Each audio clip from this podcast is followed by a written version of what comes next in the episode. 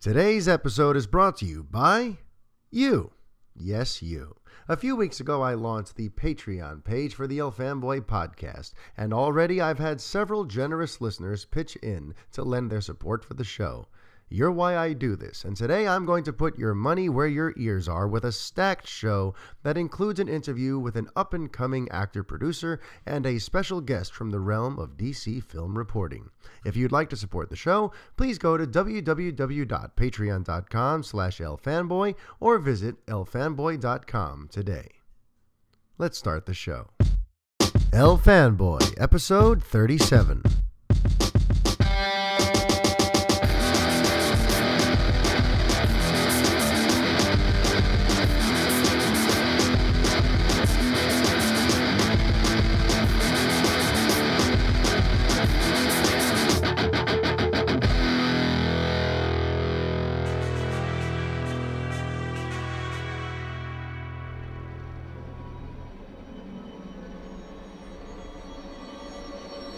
In the year 2014, horror films won the weekend box office only twice.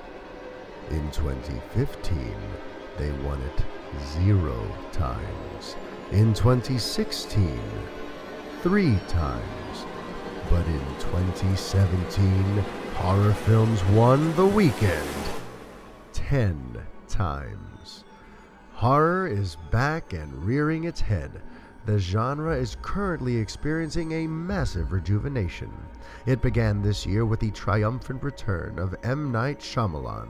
His film Split, a return to form that called to mind his impressive debut, The Sixth Sense, while also connecting directly to his fan favorite follow up, Unbreakable won over critics and audiences alike and took the top spot for three consecutive weeks from January into February as people couldn't get enough of his twisty, creepy, psychological storytelling. The $9 million film would go on to make $278.3 million worldwide. Four weeks later, it would be Jordan Peele's directorial debut, the topical horror film Get Out, which would claim the number one spot. The film earned incredible reviews and managed to turn its timely premise into huge profits. From there, audiences, now ready for horror in all its facets, were treated to everything from big budget tentpoles like Alien Covenant to the spin off of the fan favorite Conjuring series Annabelle Creation and those all primed the pump for the worldwide smash that would be Stephen King's It. Pennywise laughed all the way to the bank while creating a pop culture phenomenon. The $35 million film currently resides at the very fitting number 666. That's right. As of today, Halloween 2017, it has made $666.5 million. And just this past weekend, our old friend Jigsaw returned to cinemas everywhere, taking the top spot heading into Halloween. The age of the prestigious horror film is back. There was a time when horror ruled, several times, in fact. If you go back to the heyday of Universal Pictures with their films about Dracula, Frankenstein, the Wolfman, and so on, monsters were kings. Hell, we can go back even further to the silent film era in 1922 when audiences around the world were terrorized by Nosferatu. Throughout history, some of the most memorable films of all time belong to the horror genre Psycho, The Exorcist, Jaws, The Shining, The Texas Chainsaw Massacre, Halloween, Friday the 13th, A Nightmare on Elm Street. In the late 90s, horror would experience another boom thanks to Wes Craven's Scream. It comes in waves, these periods of time where horror seems to dominate pop culture. Oftentimes, a movie like Scream will come out, and then a bunch of similar films would come out in its wake after it does well, just as Scream gave way to I Know What You Did Last Summer and the Final Destination series, and many other films that were just somewhat similar in tone. And recently there was the time when, you know, paranormal activity came out and suddenly everyone wanted to make found footage films and all this. So usually there's that one film that just sort of opens the floodgates. But what's different about this current wave? I'd argue that perhaps for the first time since The Shining in 1980, audiences are seeing what can happen when you take a scary movie seriously inject it with phenomenal production value, big time actors, and filmmakers who are willing to make something prestigious, something worth celebrating. I honestly think we owe a lot of the current wave to James Wan and his The Conjuring series.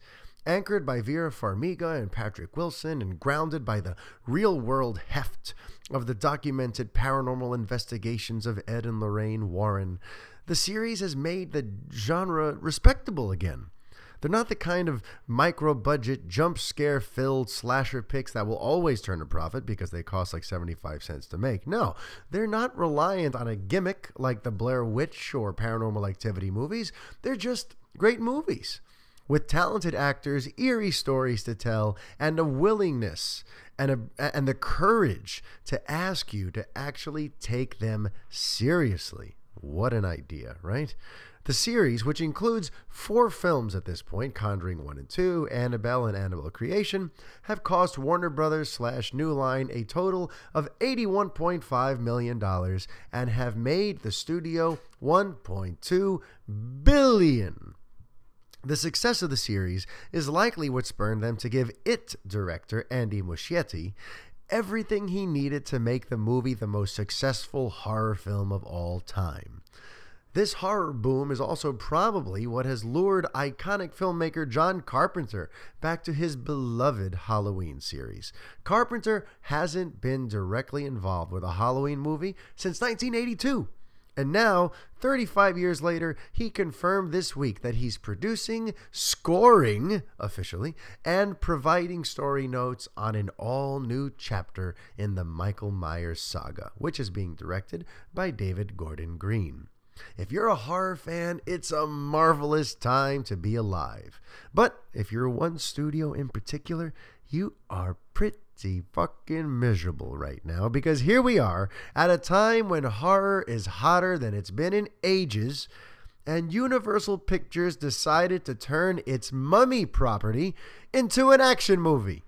You've got to think that the executives over there are pretty furious right now, seeing how ready and willing mainstream audiences were to invest their time and money into horror movies.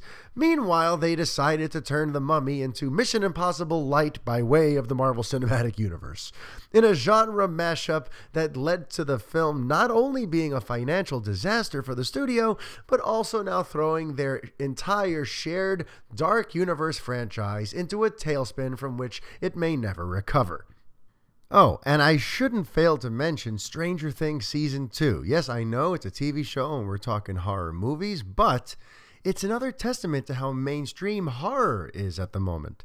Season 2 launched on Netflix this past Friday, and the series would go on to set a Twitter record with over 3.7 million tweets shared across the globe from people wanting to discuss the show from Friday to Sunday alone. That's the most social media action generated by any TV show ever in that concentrated amount of time. Long live horror, and may the age of the prestigious, high quality horror that we're getting continue on and on. Oh, and happy Halloween. Now, let's get to the week's news.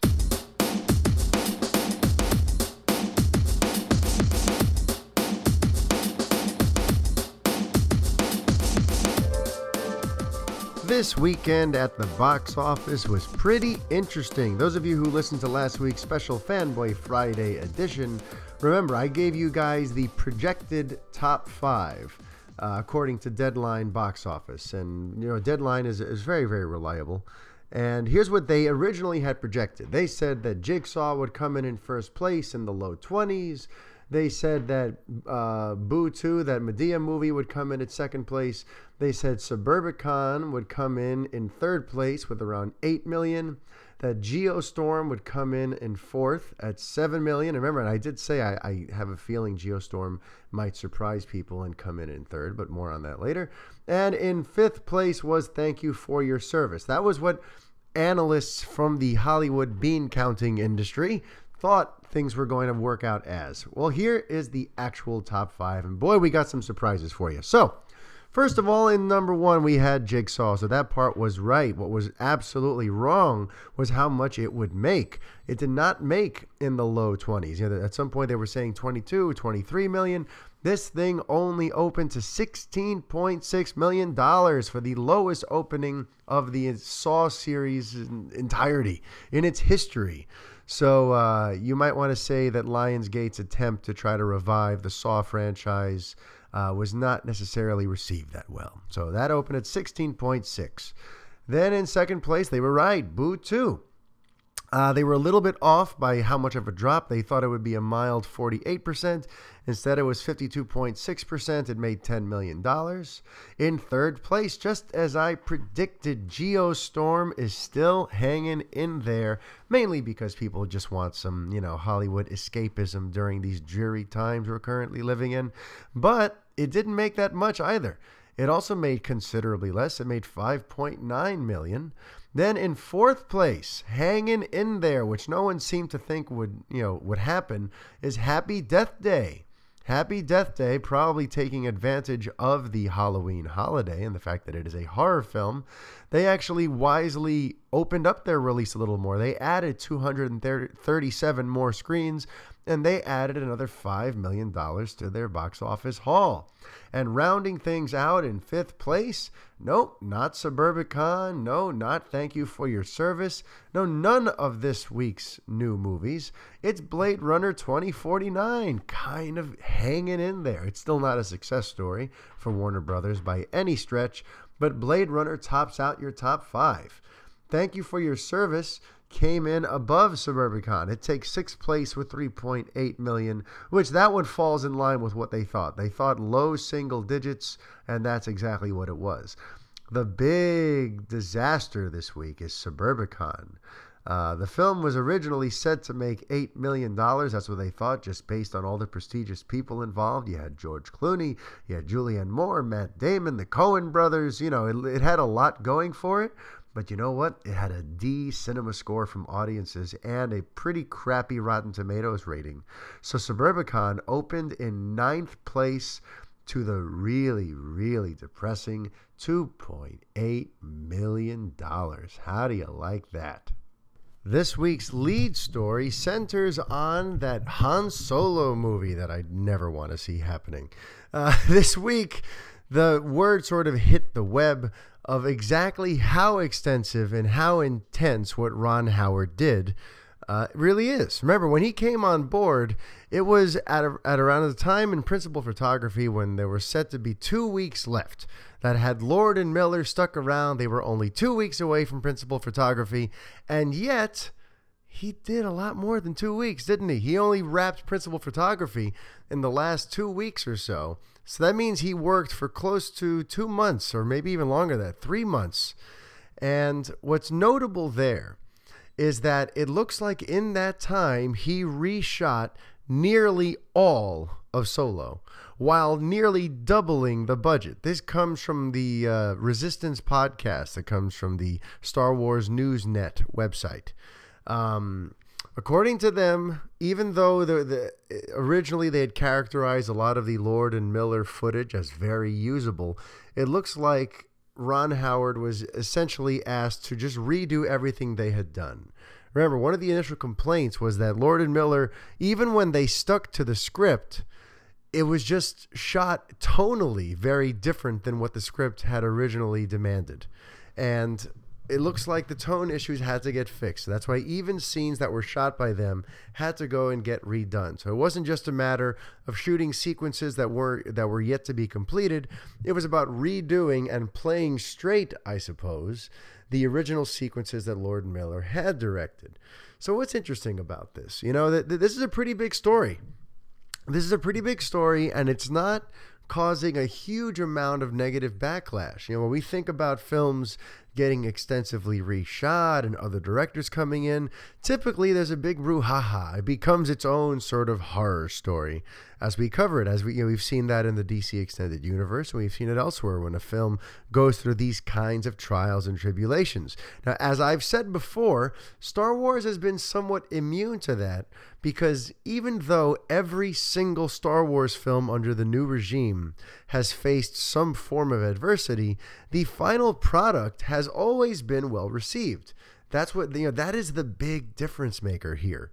You know, when The Force Awakens had the whole issue where the script by Michael Arndt was thrown out and the film was delayed by seven months, no one batted an eyelash because The Force Awakens delivered. When Rogue One essentially underwent a huge overhaul where they brought in Tony Gilroy to write new material and direct the reshoots and remake the film in, in a very major way, basically doing everything that wasn't action oriented over again or differently.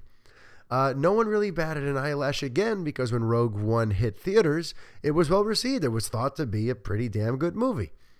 Um, so that's why I think you know they've Lucasfilm has bought a great deal of goodwill and trust among Star Wars fans, amongst mainstream audiences, that essentially, even if everything goes crazy behind the scenes, you know that it's all in service of making the film as good as it can be. So just sort of bear with us while we do whatever we have to do to make a great Star Wars movie for you.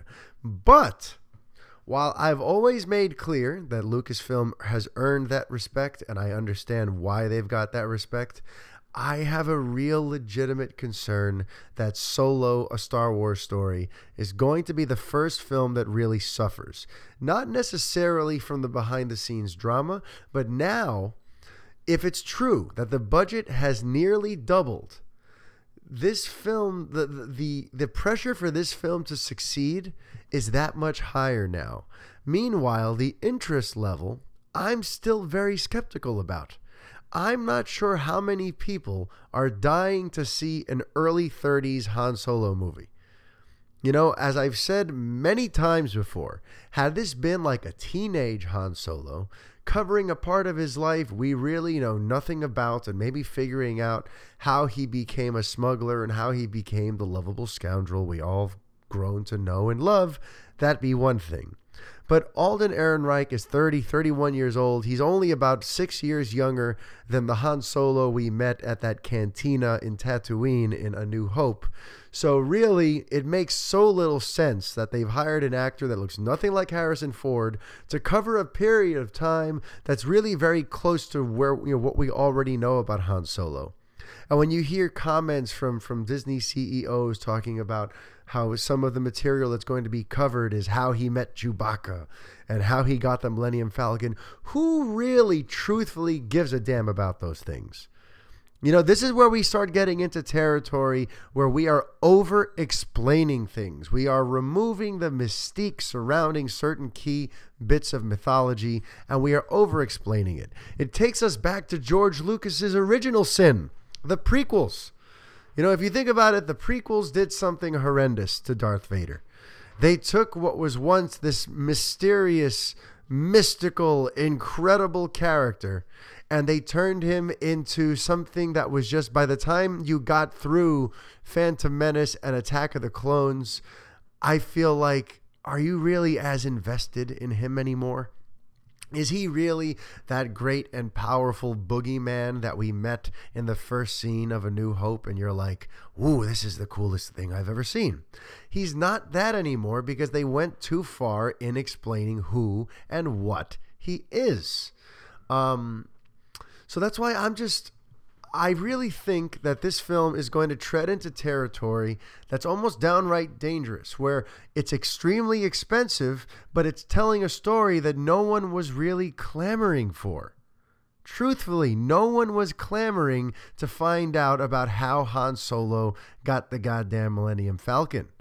You know, and this this calls to mind a question I was asked by listener Alex Mendoza. Alex Mendoza tweeted at me uh, yesterday or early this morning about how you know it, essentially asking, is it possible for us to just get a movie where bad guys can be bad guys? where we don't have to cheer for them or quote unquote understand them.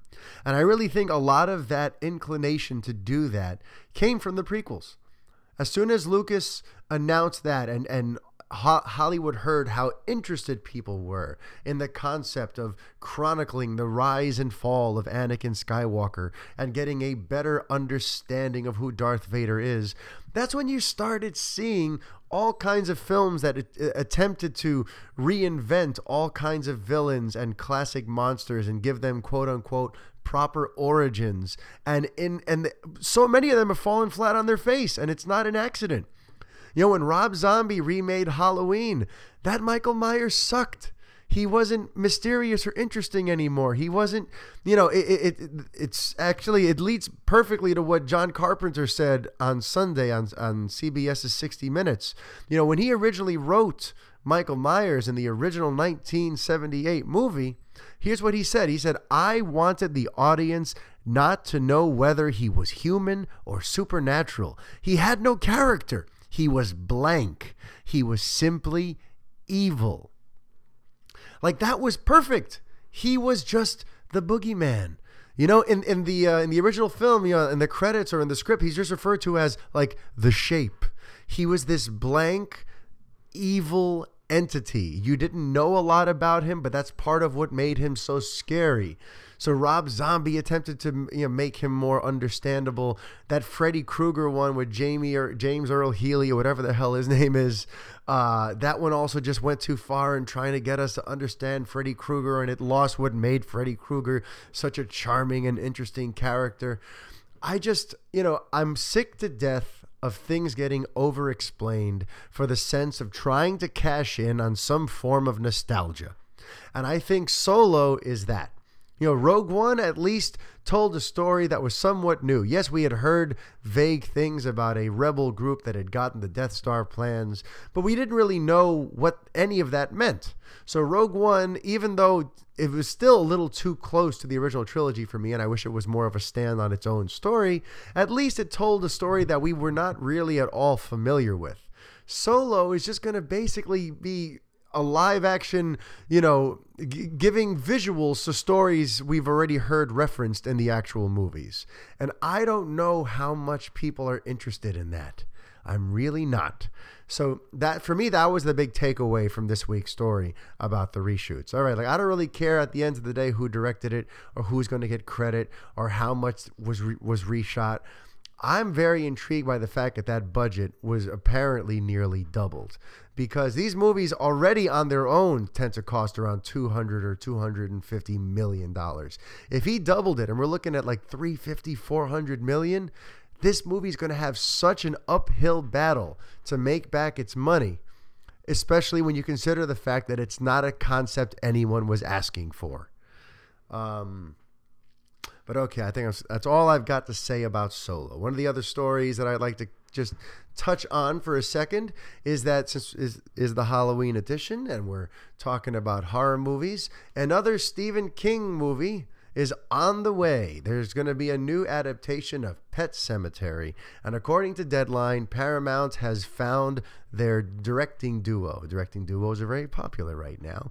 But yes, they've hired Dennis Widmyer and Kevin Kölsch to direct the Pet Sematary remake based on the Stephen King novel and the uh, Mary Lambert's 1987 film of the same name.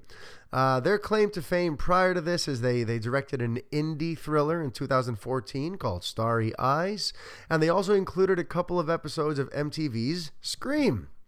So uh, good for them. You know, let's see if they are if Paramount gives them the type of budget and the type of support that New Line and Warner Brothers gave to Andy Muschietti, that Warner Brothers gives to James Wan.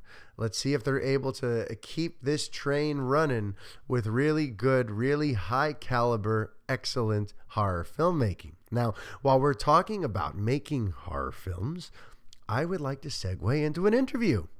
Yes, I conducted an interview earlier this morning with actor producer Kyle Hester. He's working on a horror action supernatural mashup, and I thought he'd be a great person to have a Halloween chat with.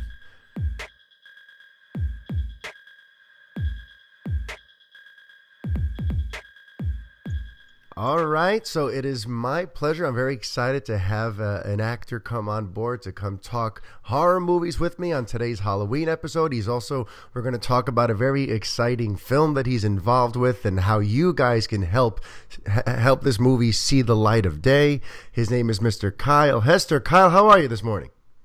Man, I'm doing fantastic on a a sprinkly Halloween morning here in Los Angeles, and, and thank you so much for having me on. I appreciate it. Oh, absolutely, absolutely. Do you have any uh, have anything exciting going on for Halloween today? Actually, it's it's my uh, my anniversary, so uh, my wife and I are going to go to Disneyland and um and, and have some have some food and dress up, and so it's it's good good times. You got married on Halloween got married on Halloween at Disneyland with lightsabers. oh wow, that is epic! That is epic. So I, I guess you must kind of like this holiday then. It's the one. It's it is the, the holiday. That's awesome. So right now, since this is the Halloween episode, I just want to talk to you a little bit about the state of horror. Because if you think about it, right now it's kind of never been a better time to be a fan of the genre. Uh, right now, we are between Stephen King's It and a number of other films. I actually hit on it earlier in the in the episode. A horror film has taken the top spot at the box office ten different times this year. And right now, it just seems like interest is at an all time high. And I, I'm just curious, you know, how are you feeling about the current state of horror? I think it's awesome. I think it's kind of it's kind of like transferred from more independent type films to a little more bit more mainstream. So it's uh, it's kind of all over right now. You know, it's great. I think that uh, you know the whole the, the huge Hollywood um, haunted houses and all that kind of stuff. Uh, it, has been yeah, like people are taking it, them seriously again. You know, there, there yeah. used to be a time where like the only horror movies you'd see would be these little like micro budget little slasher films, which are fine, you know, but like now it seems like the, the, the age of the prestigious horror film is back, where like you know big you know, big filmmakers and actors and stuff are, are willing to sort of really invest in these, and we're kind of taking the genre seriously again for the first time in a while. So that's very exciting for me. Um, what's the last horror movie you saw? Last, you know what? I've been watching um, horror movies like all all month. nice. I wonder so, why. I, yeah. Yeah, I know, right?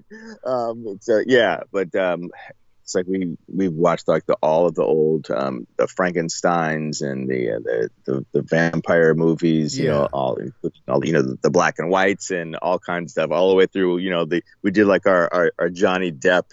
Um, Nightmare know, on Elm Street. Tim Burton. Yeah. So run the gamut. That's awesome. All right, so and then I, I got to ask then, you know, do you have like, you know, it might might be hard for you to single out just one, but do you have like what you would consider your your all time favorite horror flick? The Shining, hands down. The Shining, that's a good one. That's a good choice. Yeah, yeah, man. You know, I think that it's like uh, when you can combine brilliant acting and the and the kind of suspense that you get in a film like that. I yeah. think that uh, it kind of sets the bar. Yeah, absolutely. And see, and that's the thing that I miss, and that I that I'm glad that's sort of coming back. The idea of like there used to be prestige in these kind of films. You know, that was directed by Kubrick.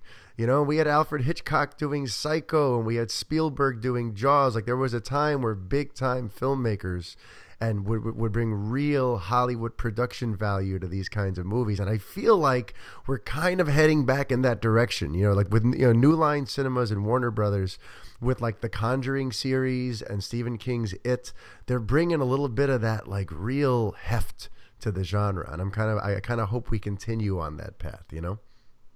I'm right there with you, man. Yeah, keep keep on keeping on. Keep on keeping on. So speaking of, of, of keeping on, you're going to sort of kind of help put your own sort of stamp on the genre. I think, even though you know your film looks like it's going to be a sort of merger of different types of genres, but judging by that trailer and judging by the concept trailer, it looks pretty damn creepy. You have a movie called Preacher Six that you're working on. Why don't you tell us a little about that? Preacher Six, yeah, it, it is it is a horror type film, and um, it's basically it's like uh, Preacher Six is a small town preacher who ends up coming to the big city and fighting evil in a literal sense. So there, it's I would say that it's going to be a, a, kind of like um, a violent uh, type horror film where the the preacher's fighting uh, demons. I so like uh, yeah, so it, it there will be blood. Um, yeah, I, I saw the trailer and I, I'm I'm loving like it looks very like stylized where like you know it looks like it's gonna be creepy as all hell, but also there's gonna be some fairly like intense action. I saw some gunplay in there and cool camera angles sort of zipping around you and you know it looks like it's gonna be like a merger of ideas, but it looks it looks like it's gonna be fairly mind blowing.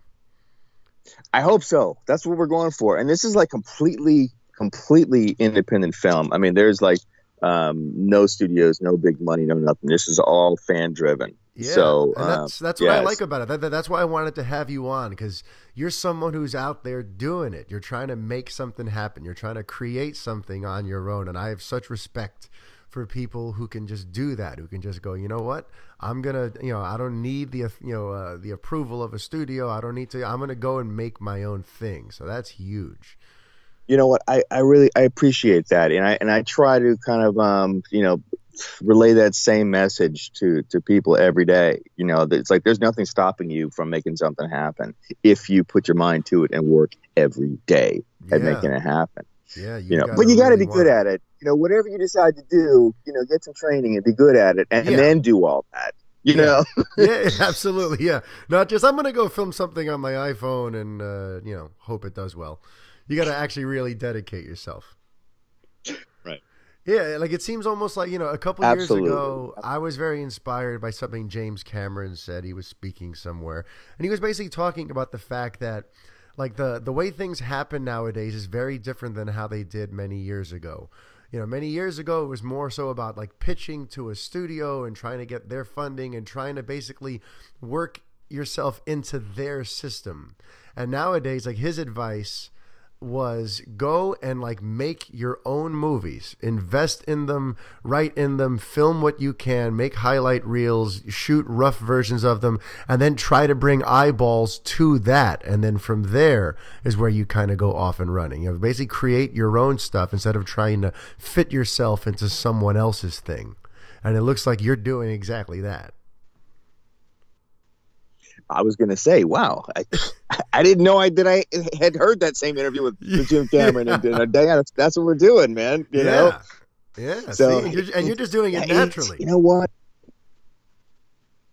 Yeah, yeah, yeah. Well, I, I had come off of a film. Um, actually, Peter Simeti. I don't know if you're familiar with him. He um, he is a comic book um, publisher and artist, and, and he has something called Al- Alterna Comics. yeah And um, and he brought me on as um, an, an actor to this film called The Chair, which is actually uh, Roddy Piper's um, last feature oh, film. wow okay So that's a yeah, so that's a horror film that is actually available right now. It just came out, like um, it just available yesterday on DVD on Amazon. nice Um, and um, so I I kind of got to learn and follow the way that he did the whole like social media thing to to bring that film to life.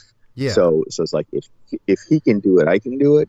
yeah Um, so it was it's one of those. So it's like yeah, there's there's this whole whole indie wave of like let's try to make you know something happen, and it, and there's people that are out there trying to do indie, trying to raise a million and a half dollars on you know Indiegogo and Kickstarter, and I'm like, well, good luck with that, you know, Yeah. um, because that's a that's a whole other thing, you know. But that's okay. You can't teach everybody everything. So. No, of course. Um, yeah, it sounds like you you're gotta- very involved with this film too. Like you're not just an actor. It sounds like you're, you know, you're also kind of you're helping to try to get it produced, right?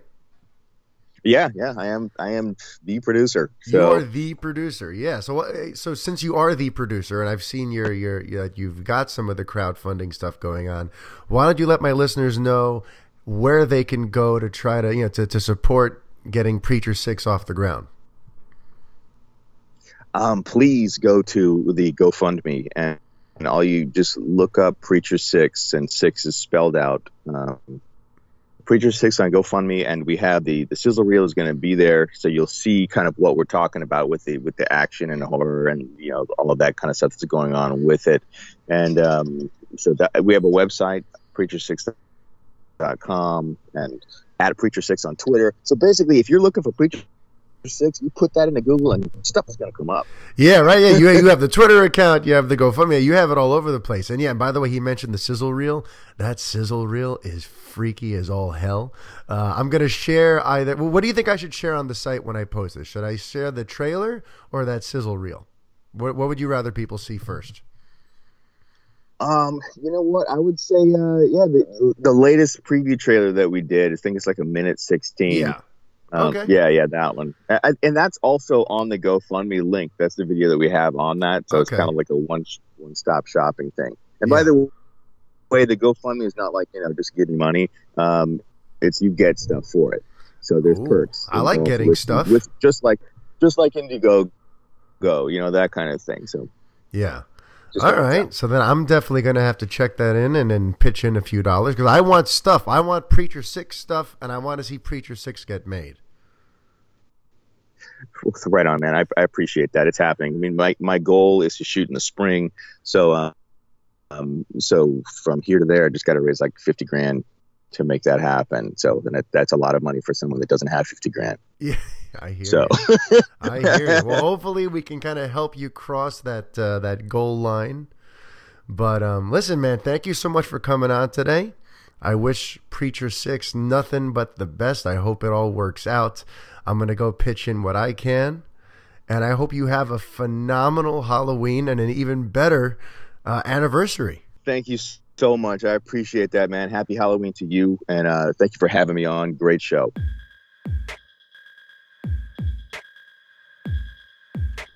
And now, before I get to my next guest, I feel like I need to sort of set the stage.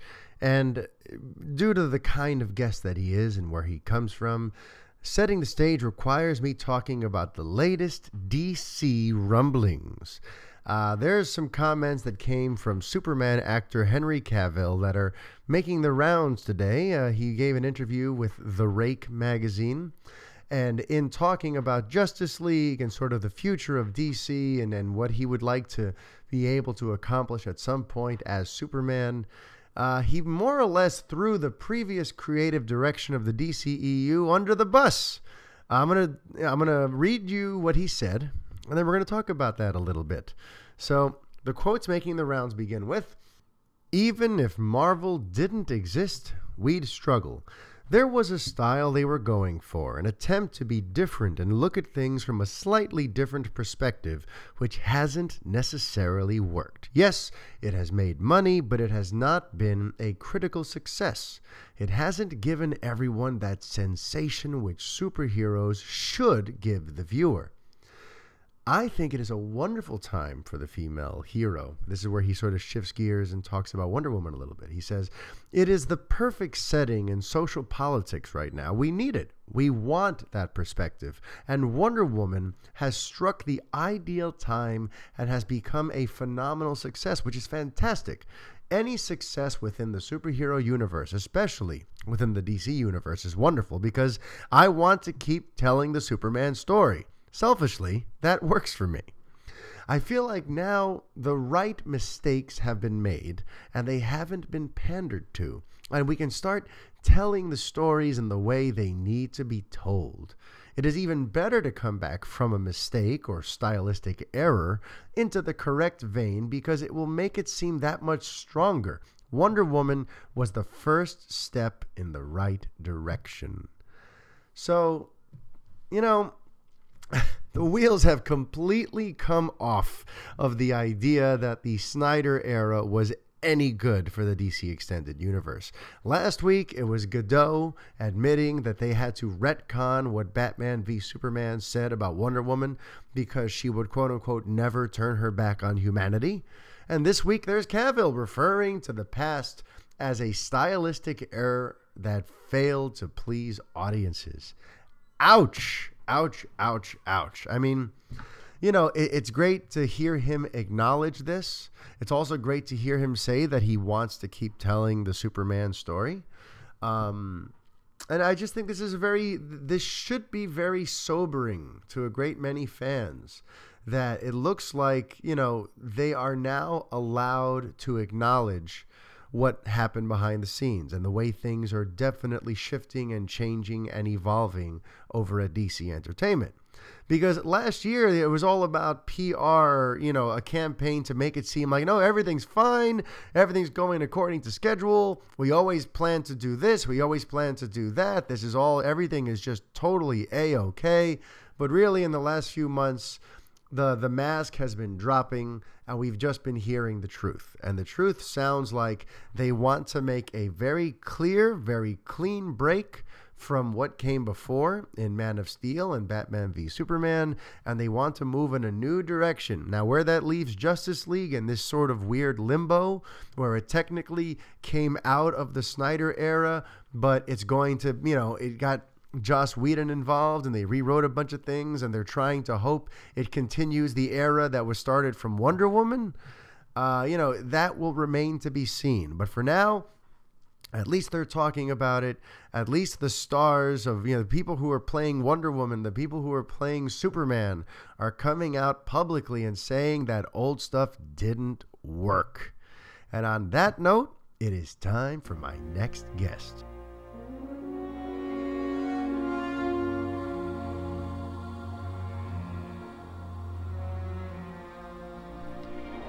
So, I, while thinking about who I should have on this special Halloween holiday edition of El Fanboy, I realized that this week is Batman week in terms of Justice League's promotion schedule. They've been doing all these different themed weeks, and this is Batman week. So, who better than the man of Batman on film himself, Mr. Bill Jett Ramey? Bill, what's up?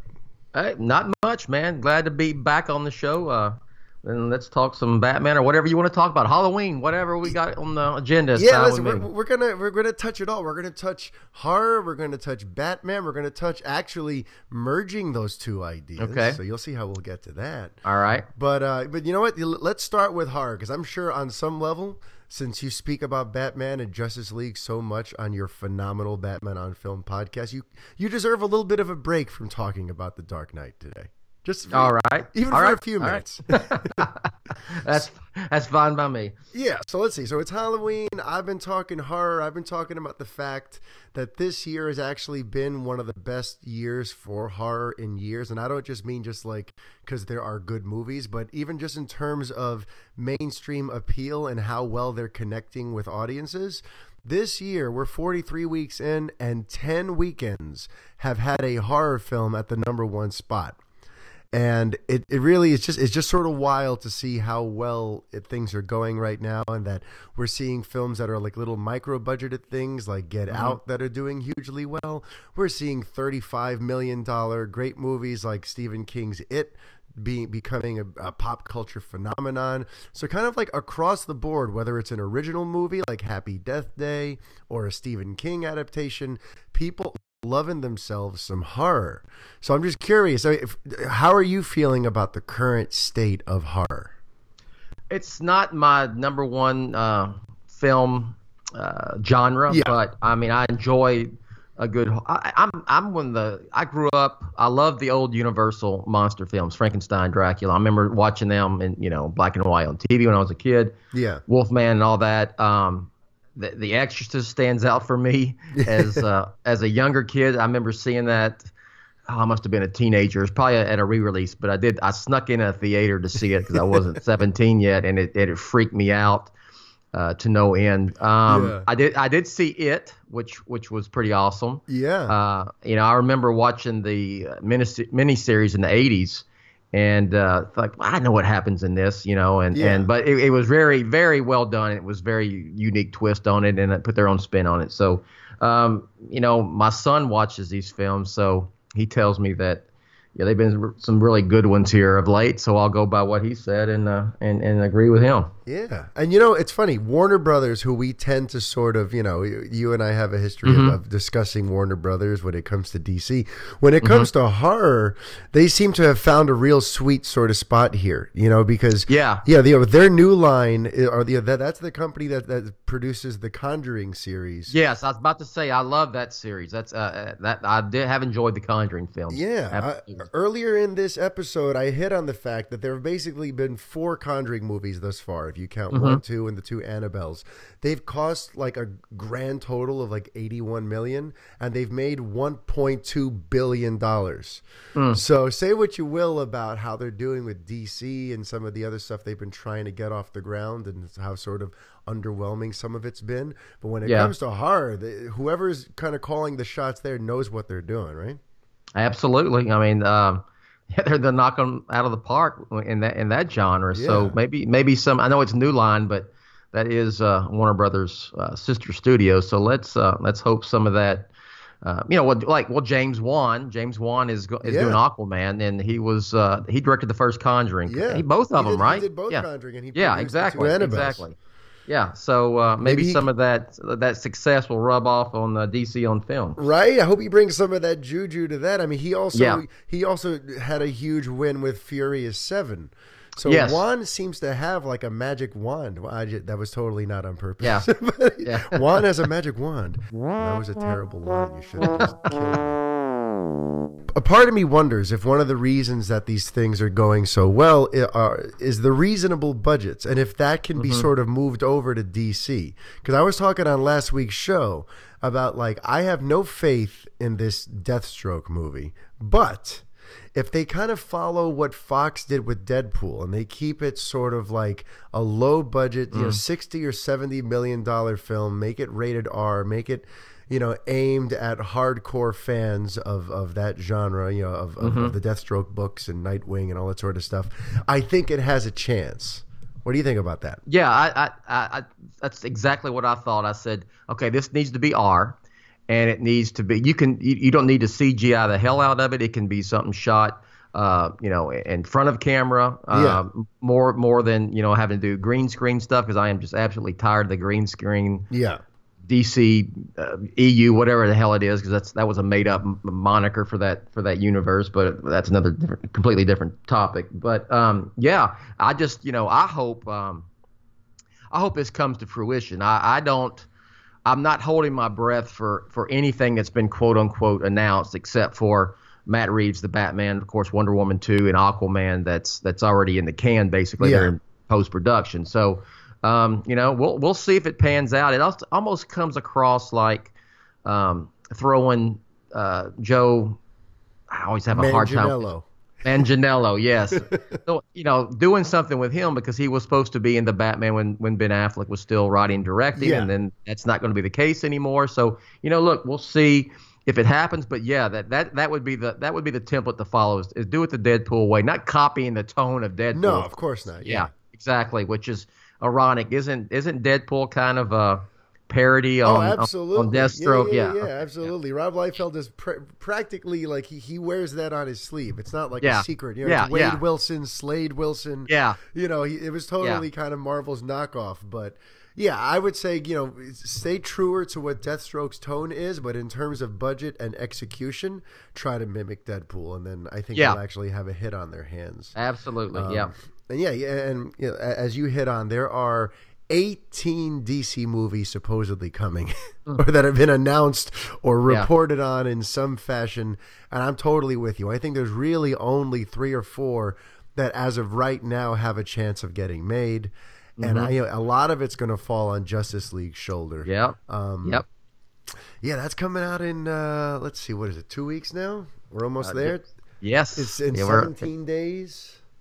Yeah, we're, we're we're almost there. Whether you want it to be there or not, it, it is. It, it's it's finally. There's almost a sense of relief for me. I, have said that um, I have not not enjoyed covering a film, a, you know, a DC film especially, like I have not enjoyed this. It has it hasn't been fun. You know, it's been so yeah. much drama. It's been you know um, the uh, insane stuff on the internet Yep. by the by the supporters of you know, uh, frankly, um, Zack Snyder, in which he is probably he is a cool dude. I, I respect Zack, and I think that he probably wouldn't even probably doesn't even enjoy that type of um, Yeah. geez worship almost that that Yeah. that for lack of a better word it's you know it's disturbing to a certain degree but anyway all of that combined is has has made this uh, you know just a not enjoyable um, thing to cover a, a, a movie to cover. And you know it, it does not I, I'm a you know I'm a Batman guy but by default I'm DC guy.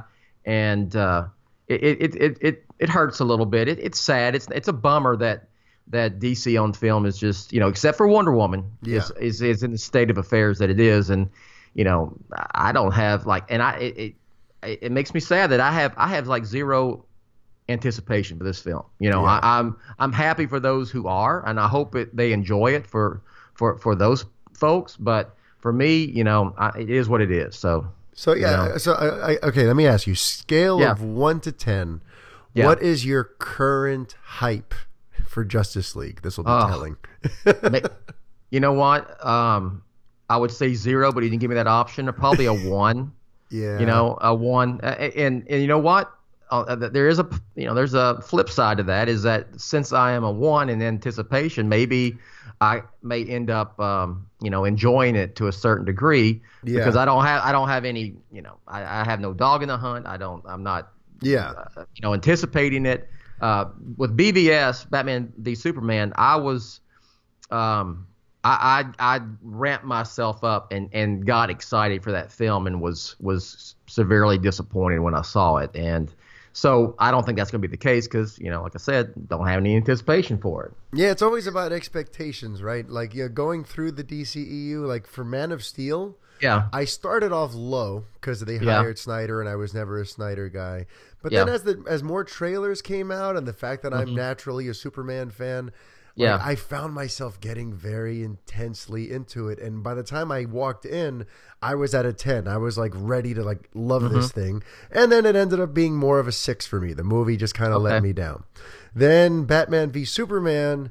I walked in with very low expectations because you know, after a year of covering it at, at after two years of covering it at LRM and everything that had kind of come in and out Mm-hmm. and all the different interviews and comments Snyder had made, I kind of knew that this was not going to be my kind of movie, and I actually walked out a little more into it than I thought I would be. I, I actually really, I'm one of the few people who actually really enjoyed the third act. I didn't mind Doomsday at all.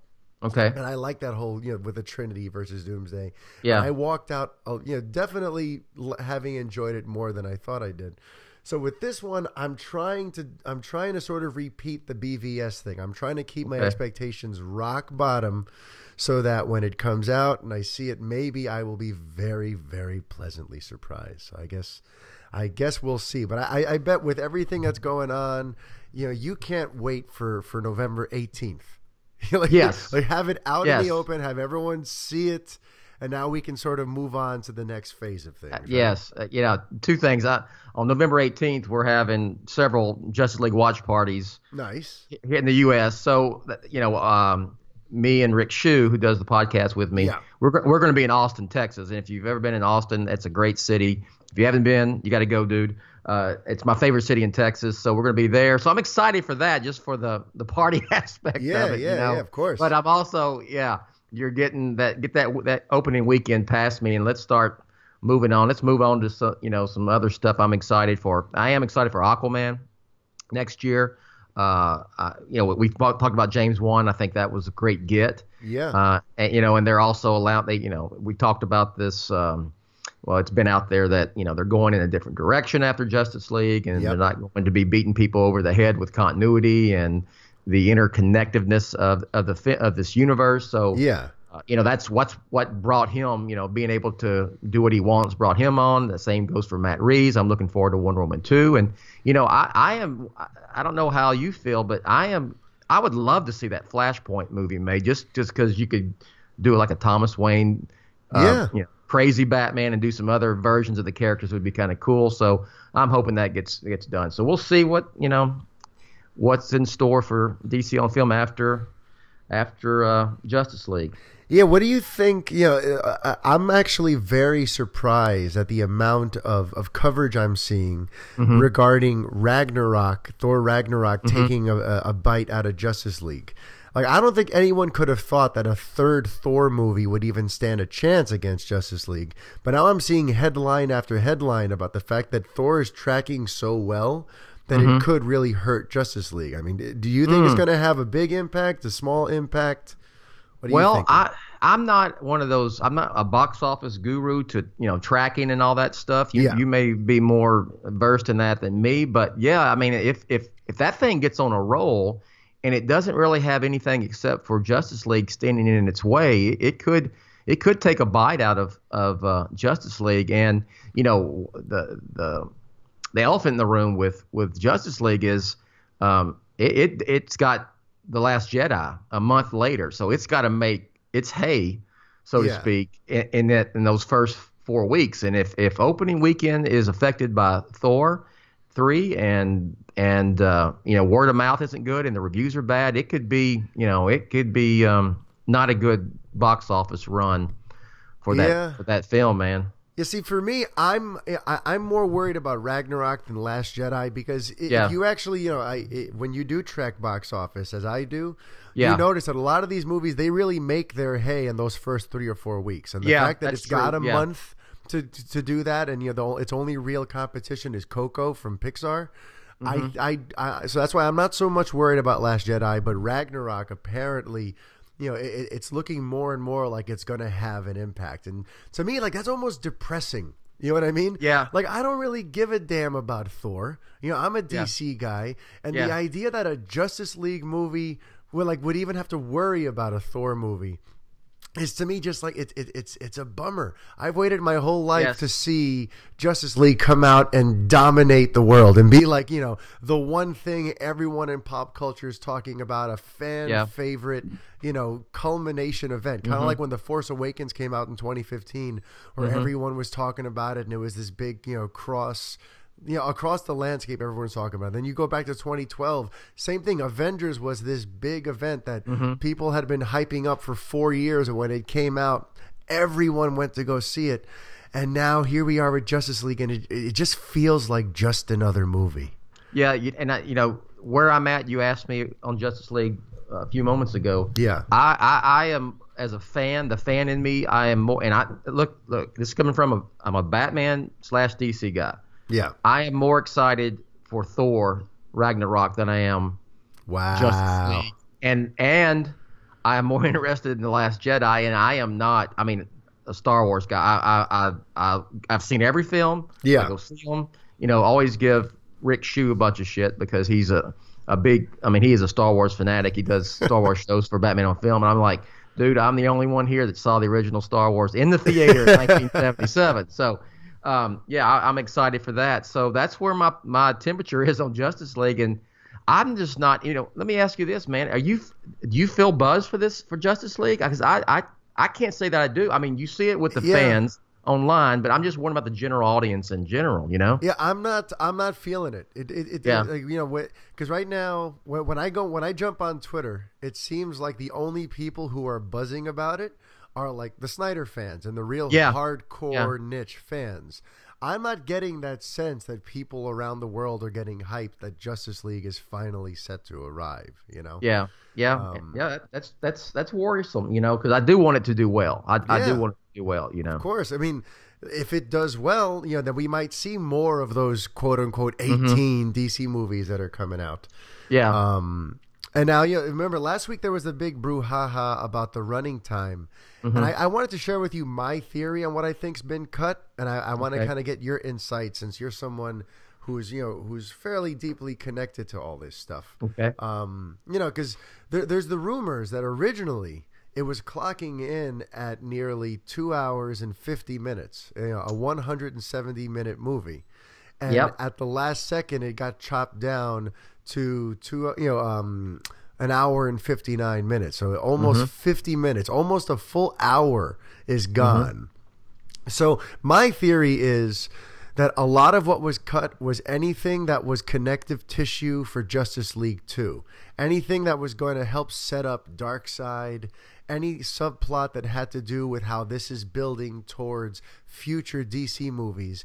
I think all of that got chopped to hell and it's literally it did everything it could to just make this a standalone event with its own beginning, middle, and end, with no expectations of all right, now what comes after this. Mm-hmm. So, Oh, what do you You're think? spot. You're spot on. yeah, uh, and also you you take into account um, the cuts that Joss Whedon made that you refer to. You know, Yeah. all of the stuff uh, that was going to set up Justice League two and Yeah. so forth, plus the fact the stuff that he added on to the film, which was significant.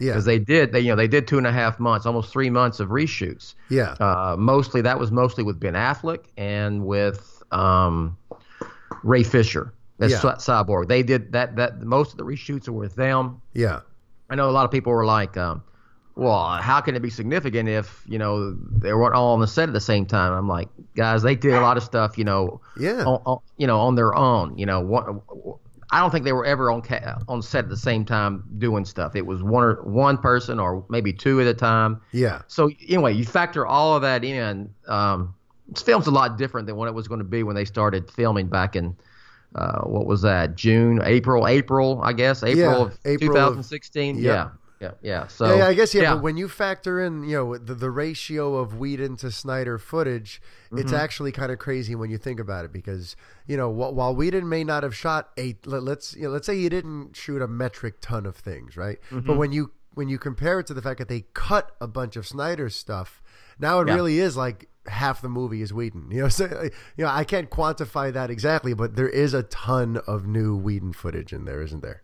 yeah, yes, there is. Yes, It's crazy. and any and anyone who would say otherwise is just either just doesn't know or you know or wanting you know these these Snyder fans who want to believe that it's that Whedon you know was just following uh, Snyder's wishes. Yeah. That's that's complete hogwash. Yeah, I mean, and that's the thing. That should have gone the way of the dodo. That that theory should have just disappeared as soon as Snyder revealed, like three or four weeks ago, that he has not been involved in any way, shape, or form for the last six months. He, Yes. he said that in a piece somewhere Yes. when he was promoting his iPhone movie. He said, like, you know, I didn't think it would be right, so I I've totally stepped away.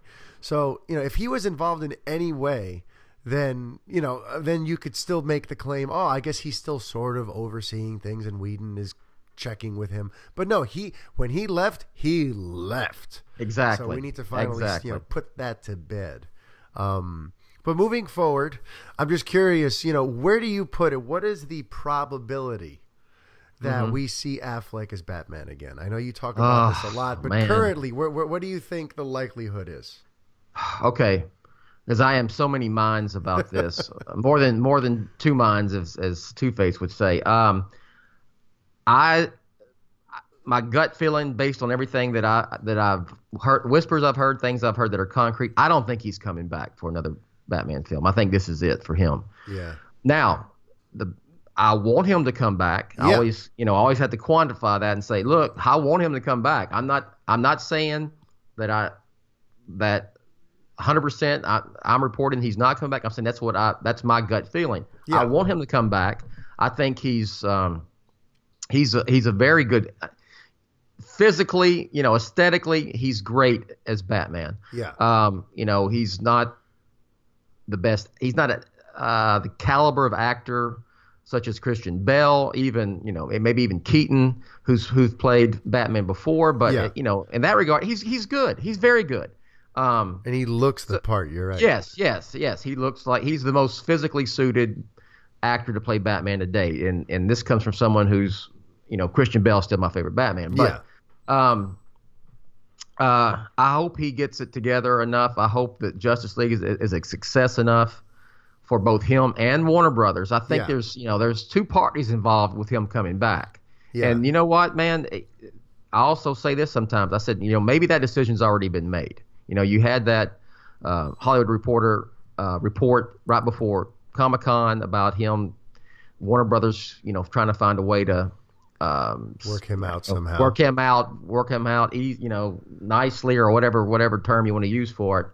and you know for that to be in a trade, there, there's some there's some yeah, and then you have Matt Reeves whatsoever. with those very sort of so-so yeah. confirmations. He's like, yeah, that's yeah. the plan for now. Yeah, and and you know, there's also the part of me is like, you know, there's been so much of this drama over all of this that maybe you know maybe a fresh start with Matt Reeves and a new actor is the way to go, but who and then I go back back to well I really like Affleck as Batman. I, I like I think he would I like to see him get a solo film and see what he could do with it but you know I, like I said, I'm very many minds of this, but I, my gut tells me he's not coming back after Justice League. So, so you're saying uh, right now, if you had to put a percentage chance we're seeing him again, you're saying zero? Uh, or... I would say 30 70, 25 okay. 75, something in there. I think there's a, you know, there's always a chance. Yeah. You never know. Yeah. You know? Um, I have a feeling like they, they yeah. might do a thing where you know if I mean listen I don't know how they're going to work work him out of things but it, there's a chance that we might see him more like in the mentor role. If they do try to do a thing where there's like a Batman Beyond element where someone else becomes Batman and he become you know like Bruce Wayne becomes old man Wayne who's just kind of there to help a mm-hmm. younger guy out. I mean I'm not saying it's a great idea. Yeah. But like I think, you know, if if somehow he does stick around, it'll be more like in glorified cameos with someone else being Batman. Yeah, that's well, you know, way I could see it going. I mean, you never know where he could he could stay on as as Batman in this unified whatever. I they didn't even have a name for it. We used to call it the DCEU. Then we found out that was just made up by Entertainment yeah. Weekly Reporter and you know the you know whatever the DC Cinematic Universe, whatever you want to call it. But yeah, you know, um, or and then you know Reeves could do something under the under this this new uh, banner of films that they've got coming out that they don't have a name for that yet either. Yeah, you know, Todd that, Phillips that are, Joker movie yeah. where it's just on, on yeah. its own. But you know, at the end of the day, I think Matt Reeves is going to do a film with Bruce Wayne as Batman, and uh, it'll be his take on the character, and uh, it's gonna be it's gonna be extremely interesting to see what what he does with and, it. And what would you think? See, I have a theory too. Like a way they a way they could make it all work, right? Is mm-hmm. if they actually set Reeves Batman in the past. If yes. it takes place yeah. like in the early '90s, and and, and yeah. it's still this same Bruce Wayne, it gives yeah. you a chance to hire another actor to be this very same continuity's Bruce Wayne, and yes. then you can have Affleck in there at like the beginning and at the end of the movie as kind of like he's telling the story or he's somehow like it ties in to what's happening in present day. But that yeah. way you have him there as old man Wayne, but we're seeing a story about when he first became Batman. Oh, I would be all for that. I I I would be a proponent. I've kind of even lobbied for that. Do do prequels. That's that's the thing. With, at least with him and Batman v Superman, making him forty five ish years old. Yeah, and, they could you know, use that in their favor. You know, he's been Batman for they said it twenty years. He's you know been in Gotham. You've got a lot of stories you can tell that happened before the events of Man of Steel and. Yeah. Uh, and uh, uh, BVS. Yeah, and and, and, and you yeah, and you also have the luxury of you don't have to worry about continuity really. You don't have to worry about. Yeah, it uh, predates uh, everything. Yeah, so, it, yeah, you know, exactly. He, Matt Reeves would have yeah. the freedom to do whatever the hell he wants. Yeah, and you're also you know like covertly and nonchalantly getting audiences used to an other actor as Bruce Wayne already. So when yeah. that actor by the third film is just the only Bruce we see, it mm-hmm. happens mm-hmm. sort of seamlessly. That way, yeah. Know, this you know. So I think that could be a win-win for everyone involved. I, I, agree with you. I think it's it's the best of it's best of both whatever cliche best of both worlds. People can have their cake and eat it too. Yeah. Whatever you want to use, I think yeah. would be you know I think that's that's an option, and I'm sure that they're I'm sure they're at least considering that. You know. Yeah. Now, in terms of Matt Reeves and Batman and, and mm-hmm. genres and all that sort of stuff, you know, we know that he want you know he wants to make the his first film sort of a detective noir mm-hmm. Mm-hmm. genre. He sort of said that. Now, we also know that in the books, Batman has some fairly dark stories. Mm-hmm. And we were talking earlier about the idea about like lower budget, rated R type, you know, hardcore DC movies. I'm yes. curious, like, how would you feel about like, you know, a rated R, like dark, almost horrific Batman story, like a Batman movie? Um, wouldn't be my preference, but yeah. I wouldn't be against it if it if they went that direction. Of course, I think just money wise, Batman would always be PG thirteen. But we're just playing in the in the, in this playground. Yeah. yeah. I think you know, yeah, you could make a really, probably make a really good movie in that in that uh, in that vein with Batman. To be honest, you know. Yeah, I honestly, it's another one where I think it's a win win for everyone. I think like you, you could do like a seventy million dollar Batman movie because yeah, that's the thing. His movies don't have to be that expensive. You know, his yeah. his villains and his powers, which he doesn't have any.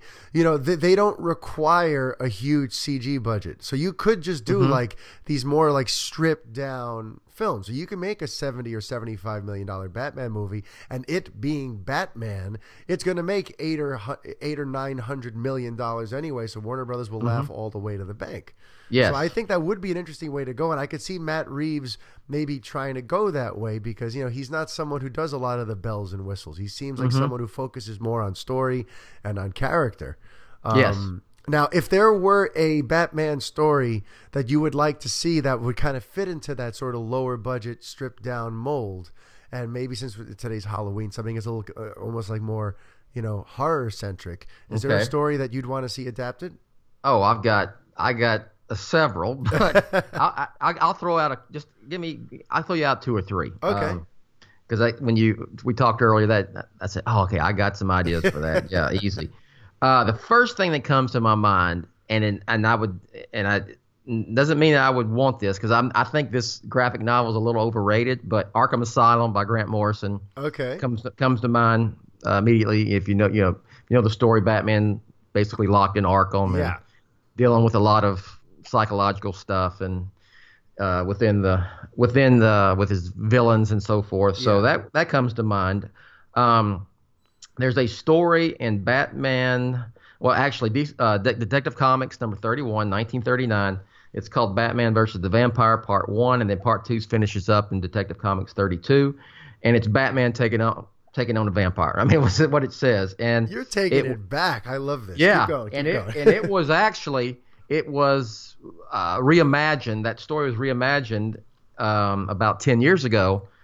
Uh, Matt Wagner did Batman versus the Mad Monk, which kind of updated it. Okay. And, and if you haven't read that, I would highly suggest it. You could go that route. It's in, in his take, it's you know it's set in like in the year one Batman year one type universe. Batman is is fairly new to being Batman, and uh, you know the storyline is kind of the same, but the, instead of being straight up he's a vampire. You don't know if if the, this mad monk, the monk, is a vampire or not, yeah. or is it just some crazy cult? It's very, you know, psychological. There's you know different ways to interpret it, but that would be good.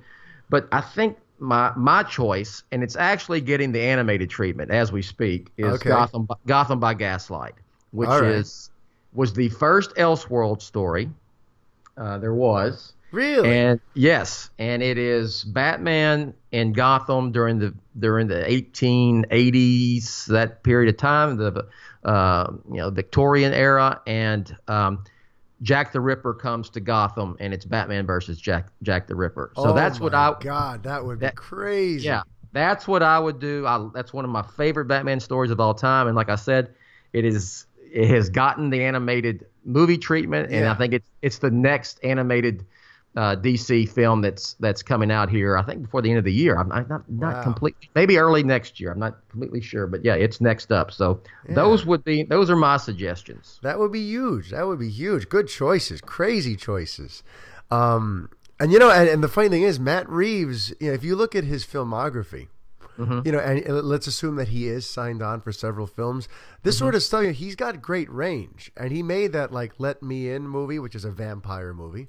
He mm-hmm. made Cloverfield, which is a monster movie. So it's not out of the question that he could try to move yeah. Batman into a more sort of you know scary territory. Um, and because Lord knows, you know, there's plenty of stories. I mean, there's even the one just the namesake, you know, the Long Halloween. Yeah. You know, he's there's a lot of dark places you can go with him. Now, I'm just curious. Well, you know, do you have like um, a knee jerk response like I do to the idea of an R-rated Batman movie? knee jerk. Um like, like, do you just instantly go, no, you can't. He has to be uh, kid friendly. Yeah. Uh, kid friendly. I wouldn't go there. Yeah. I think. I think.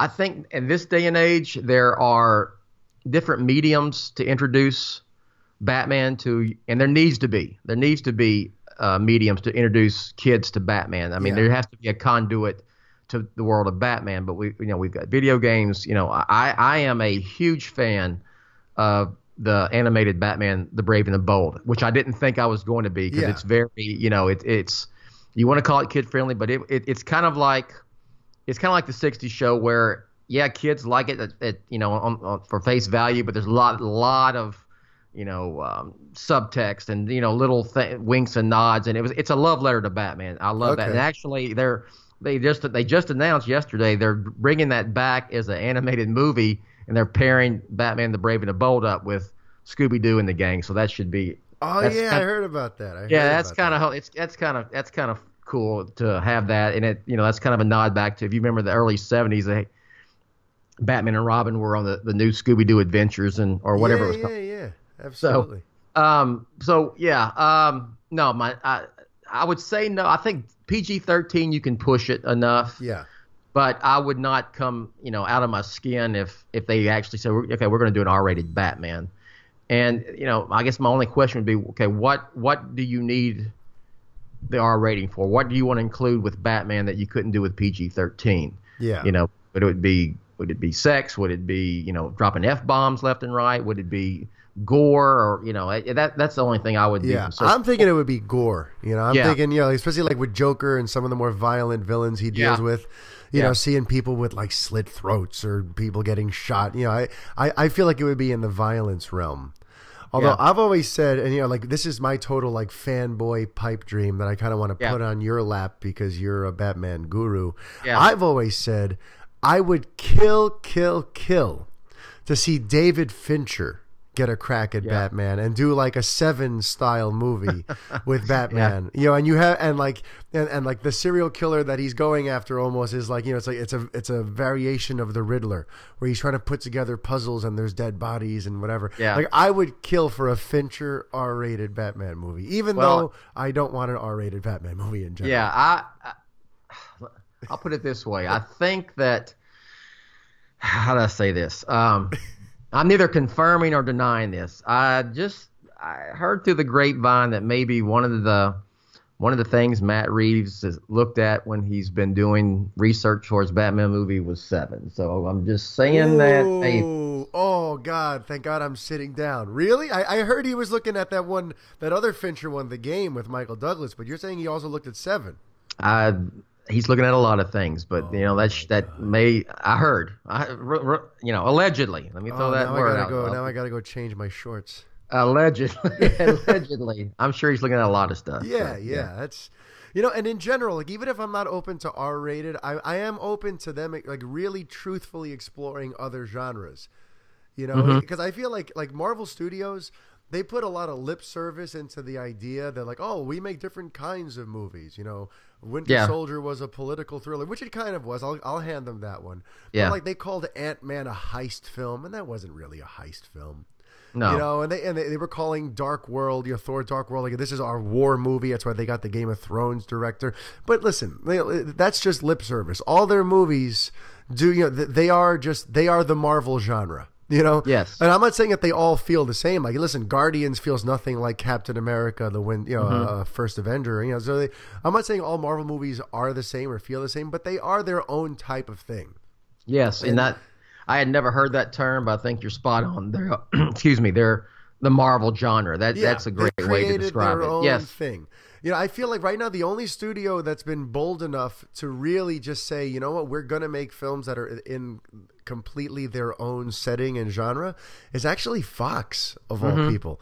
You know, Mm-hmm. Yeah. I remember when I read like I don't know a month and a half ago that uh, Josh Boone's The New Mutants was going to be a horror movie. I was like, yeah, right. You Mm-hmm. know, it's gonna in my head. I'm like, it's gonna be an X Men movie and maybe the villain's a little more supernatural than we're used to, so they can try to make it a little spooky. Did you see that trailer? Yeah, I did. That's that's a horror movie. That's Yeah, like- it That's is. really scary. you know, you know, I think almost them being like the, you know, in third place. I mean, what's the word? I mean, you know, the third wheel, whatever you want to say. You know, they're behind Marvel and DC. Yeah. You know, they probably they have the opportunity to take a little bit more risk with their stuff that they're doing. You know, Yeah. they you know you know had Logan and so forth. So yeah, the thing too. Logan to me was also its own genre. That didn't feel Yeah. like an X Men movie. That- felt No, like a didn't. western. You know, it felt Yeah, like it did. like its own thing. You know, Yeah. and then Deadpool, even though it was more of a conventional comic book film, it was also kind of its own thing and very subversive. The way it broke the fourth wall and really kind of Yeah. shattered a lot of conventions. So I feel like Fox is the only one of the main studios that's actually committing to the idea of we're going to let each of these films have its you know eh, occupy its own space. Yeah, You know? you're right, man. And I, I, you know, I would love for DC to go that way. You know, I would love it. You know, so Batman's gonna. It sounds like Matt Reeves may take it that way, right? They're gonna do a Yeah. detective noir Batman. It sounds like Aquaman's movie is gonna be more of like a rollicking adventure. You know, he, Mm-hmm. he's spoken about. Uh, I don't know. Didn't he mention like Indiana Jones and stuff? He's going more for like, you know, that that adventurous spirit. So I feel like you know maybe DC can kind of start going in that direction too, you know, and let Green Lantern when they finally get to that really be its own sort of space epic. Yes. You know, so Yes. I, I kind of would love to see DC go. I feel like Marvel at this point they've sort of made their bed and they're going to stay in their Marvel. You know, that that's their own thing that they do now. Mm-hmm. But I would love it if DC can kind of start exploring that because there's so many Yeah. great characters, decades upon decades of great stories to tell. That I think that could kind of help the franchise battle back too. You know, in Yes, the eyes of the public, if if the Yeah. films are really sort of more diversified. and you got this new banner for whatever they're going to call whatever they're going to call it. Yeah, with yeah. you know that I don't know what I, how I feel about a Joker origin story. If or you know maybe it won't even be a Joker origin story. Maybe it's just a Joker and it's a it's a frickin' '80s gangster. I mean you know whatever they're going for there, Scorsese type of of film. Yeah. But you know, hey, I'm I'm I'm open to it. You know, let's see what let's see what happens. And uh, and you know, it, it, I'd love to see some of these maybe some more obscure characters uh, get a shot. Maybe it's some under this banner. Um, Deadman is a character I think could work well in a movie. Um, yeah, I almost, of course, with Deadman, I almost see it as like a TV show. You could do it like oh, like like a, a superhero version of Quantum Leap. You remember Quantum Leap Yeah, back yeah, in yeah, back in the eighties? Yeah. because that's what he does. He jumps into bodies and stuff. He's a ghost. He's a spirit. So, but you know, yeah, let's see. I, I'm I'm anxious for this next wave of films, including you know, including the shared universe movies and and this new banner. That's just I, I'm you know I want good I want good films. Yeah, that I enjoy, and I and and I don't want. I don't want any more of this drama we've had the last two, two, three years Oh with, God, I'm so with over DC it. on film. Yes, Um, but when we're talking about Elseworld tales that, that we would like to see get made, um, my my number one is Kingdom Come. I don't Oh, know how you Kingdom feel. Come. Yeah, like I feel like Love it. imagine a Kingdom Come, and on top of that, it's one of those things where like it wouldn't require a lot of explanation to audiences because since all the characters are much older. Mm-hmm. You know, like if, you know, if you want to explain that this is its own thing, you can explain it. If you want to just say that this is just a jump forward in time, you know, people will still sort of buy it because it'll be different actors playing them. Mm-hmm. Like I would kill for a Kingdom Come movie. yes, I love the way Batman's portrayed in there. You know, he's old, he's old and broken down, but he's Yeah. still Batman, and he's, you know, he's got those bat robots Yeah. patrolling Gotham. Then he puts on that crazy suit that he wears that Yeah. allows him to be Batman. I, I, I would, yeah, that's one of my favorite graphic novels. I, I would love to see that. Yeah, yeah, for sure. Um, now, before I let you go, Okay. I, I want I want to talk about a very serious topic. Are you ready? All right. Oh yes. Bat nipples. No. so you know, Matt Reeves finally. You know, someone asked him about it on Twitter, and he said there will not be nipples. So, are you very relieved? How relieved are you? well, I didn't expect to see him again, but I'm glad that, that you know any uh, minuscule worry I would have of that, Matt Reeves is is is uh, taking that away. So Yeah. thank you, Matt Reeves. Yeah. You know, you know what's uh, funny? Go, go ahead. Yes. No, I just said now I've- I've got George Clooney, Batman and Robin in my mind. You know, we always don't we don't think about it. They were in Batman Forever too, but it's always uh, Batman and Robin and Clooney that gets the gets the rap for Yeah, that you know, one. I was I was talking about that last week where Clooney really, you know, he got off lucky that Batman and Robin came out pre the internet boom. Yeah. You know, he did that Yeah. in '97. Can you imagine if had that movie come out, you know, like more recently? Oh, he no. would never live it down. So he really dodged a bullet there. Yes. hey, Um, look, so did Keaton. Can you imagine Keaton Yeah. being cast as Oh, Batman God, in this day and age? Yeah. Yeah, for sure, for sure. Um, but like, and you know what's funny to me about the nipples thing? Um, you know, here in New York at the Metropolitan Museum of Art, they have this armor exhibit where they have armor from all various centuries from across the world, from all these different historical battles that have been waged. And I went there years ago, and I saw some armor from like three or four hundred years ago, Mm-hmm. and it had nipples on it. I think that uh, somewhere Schumacher did say that, that that sort of stuff was part of the inspiration for. Yeah, For having and, him on the bat that's the suit, thing yeah. that I, I kind of like. I, I kind of want to like give him a little bit of credit where that's concerned because people Yeah. throw him into the fire for that. But it was based actually on historical stuff, like an ancient Greek armor. They Yes. had nipples, so he thought, Yep. all right, this is Batman's Yep. armor. Let's go for it. And then you know, it Yeah. just you know, and then it went into infamy It- forever. It, yeah, it went to it became something completely different. So. Yeah, yeah. Well, Jett, thank you so much for taking the time for joining us here on this uh, on this Halloween edition of the show. Hey, thanks for having me on, and uh, I do. We're going to do that Superman podcast on Batman on Film, and you you are definitely you're definitely coming on, right? I oh, I will be there. I would not miss it for the world. Let me ask you one question before we it. leave. You um, how you feel about you? You want Cavill coming back? You you feel like he deserves a I think Proper deserves- Superman film, do like I do? deserves, Yeah. Yes, I, I I would like to see him back with someone else calling the shots. You know, I, I would be down for that Matthew Vaughn, you know, idea for him coming Mm-hmm. and doing it. I'd be all right with J. A. Bayona doing it. But my wild horse, you know, my dark horse candidate for a new Batman movie would actually be Brad Bird, the guy who did The Incredibles and he made you know. Yeah. Mission Impossible, uh, Ghost the iron, Protocol. yeah the You Iron know, I- Giant? Yeah, like I feel like he could actually do it justice. He would have yeah, that there would be some warmth and um, some nostalgia and some definite heart in there. Um, yeah, so but yes, I, I I would like to see Cavill back, and I'm kind of glad that we haven't heard a bunch of rumors about him leaving the role because I I want to I want to see him get a chance to really do it right. You know, I'm with you, and that's like one of the things I'm kind of beating the drum for is this dude deserves a. I mean, you had- could not find a better actor, I don't think, right Yeah, now. yeah. he was born to play Superman, and he's Yep. he needs a he needs a good damn Superman film. So yes, he does. anyway, Movie gods, hear our Yeah. prayers. But anyway, yes, All right, Jett, you have an awesome Halloween. Stay in touch. And uh, everyone, get the Batman on Film podcast and check out batmanonfilm.com. all right, thanks, man.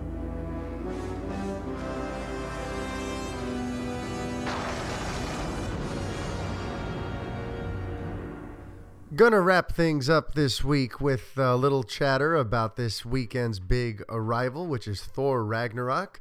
Uh, if you have not yet heard my non spoiler review, feel free to go back and listen to episode 36 that I put up a couple of days ago on a Fanboy Friday edition of the show.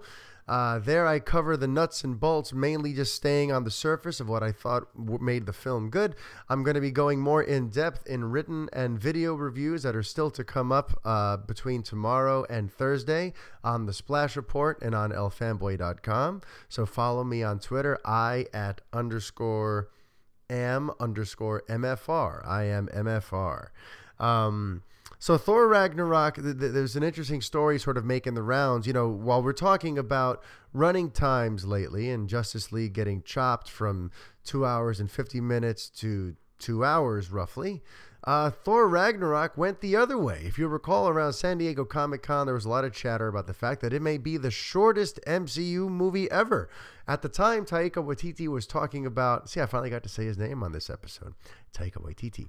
Uh, he was talking about how the original cut at that moment was an hour and 40 minutes. And now, as you may be well aware, the movie's actually two hours and 10 minutes now. So rather than cutting movie, they added movie. And apparently, the reason why is because early tests just weren't really working. So they had to add the other half hour, and the other half hour was jokes. They had it to add all that extra humor back in, all the different experimentations they had done on set, all the different loose sort of comedy stuff that Taika Waititi inherently brings to his productions. They had initially tried to incorporate some of it, but leave a lot of it on the cutting room floor. And surprisingly, the film just didn't work that way.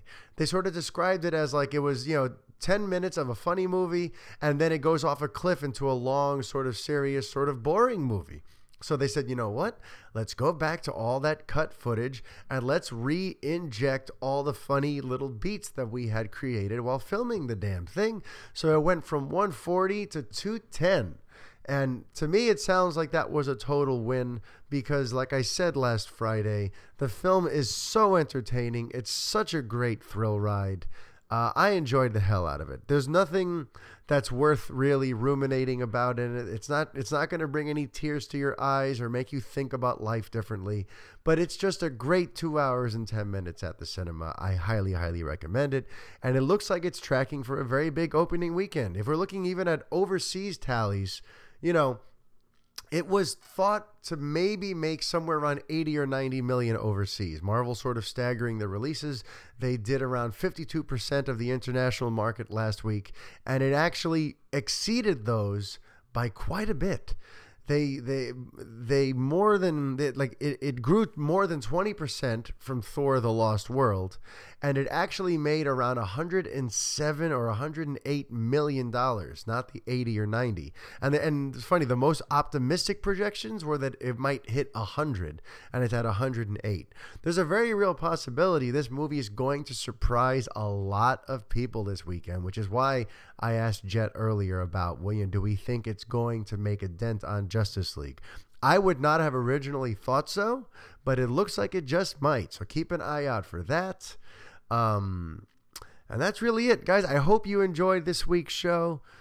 Once again, check out patreon.com slash elfanboy if you'd like to support the show visit elfanboy.com for other details and other you know examples of what it is that I'm bringing to the table here for you. Hopefully you enjoyed this Halloween edition of the show and I will see you next week for the 38th episode. But for now, until next week, adios.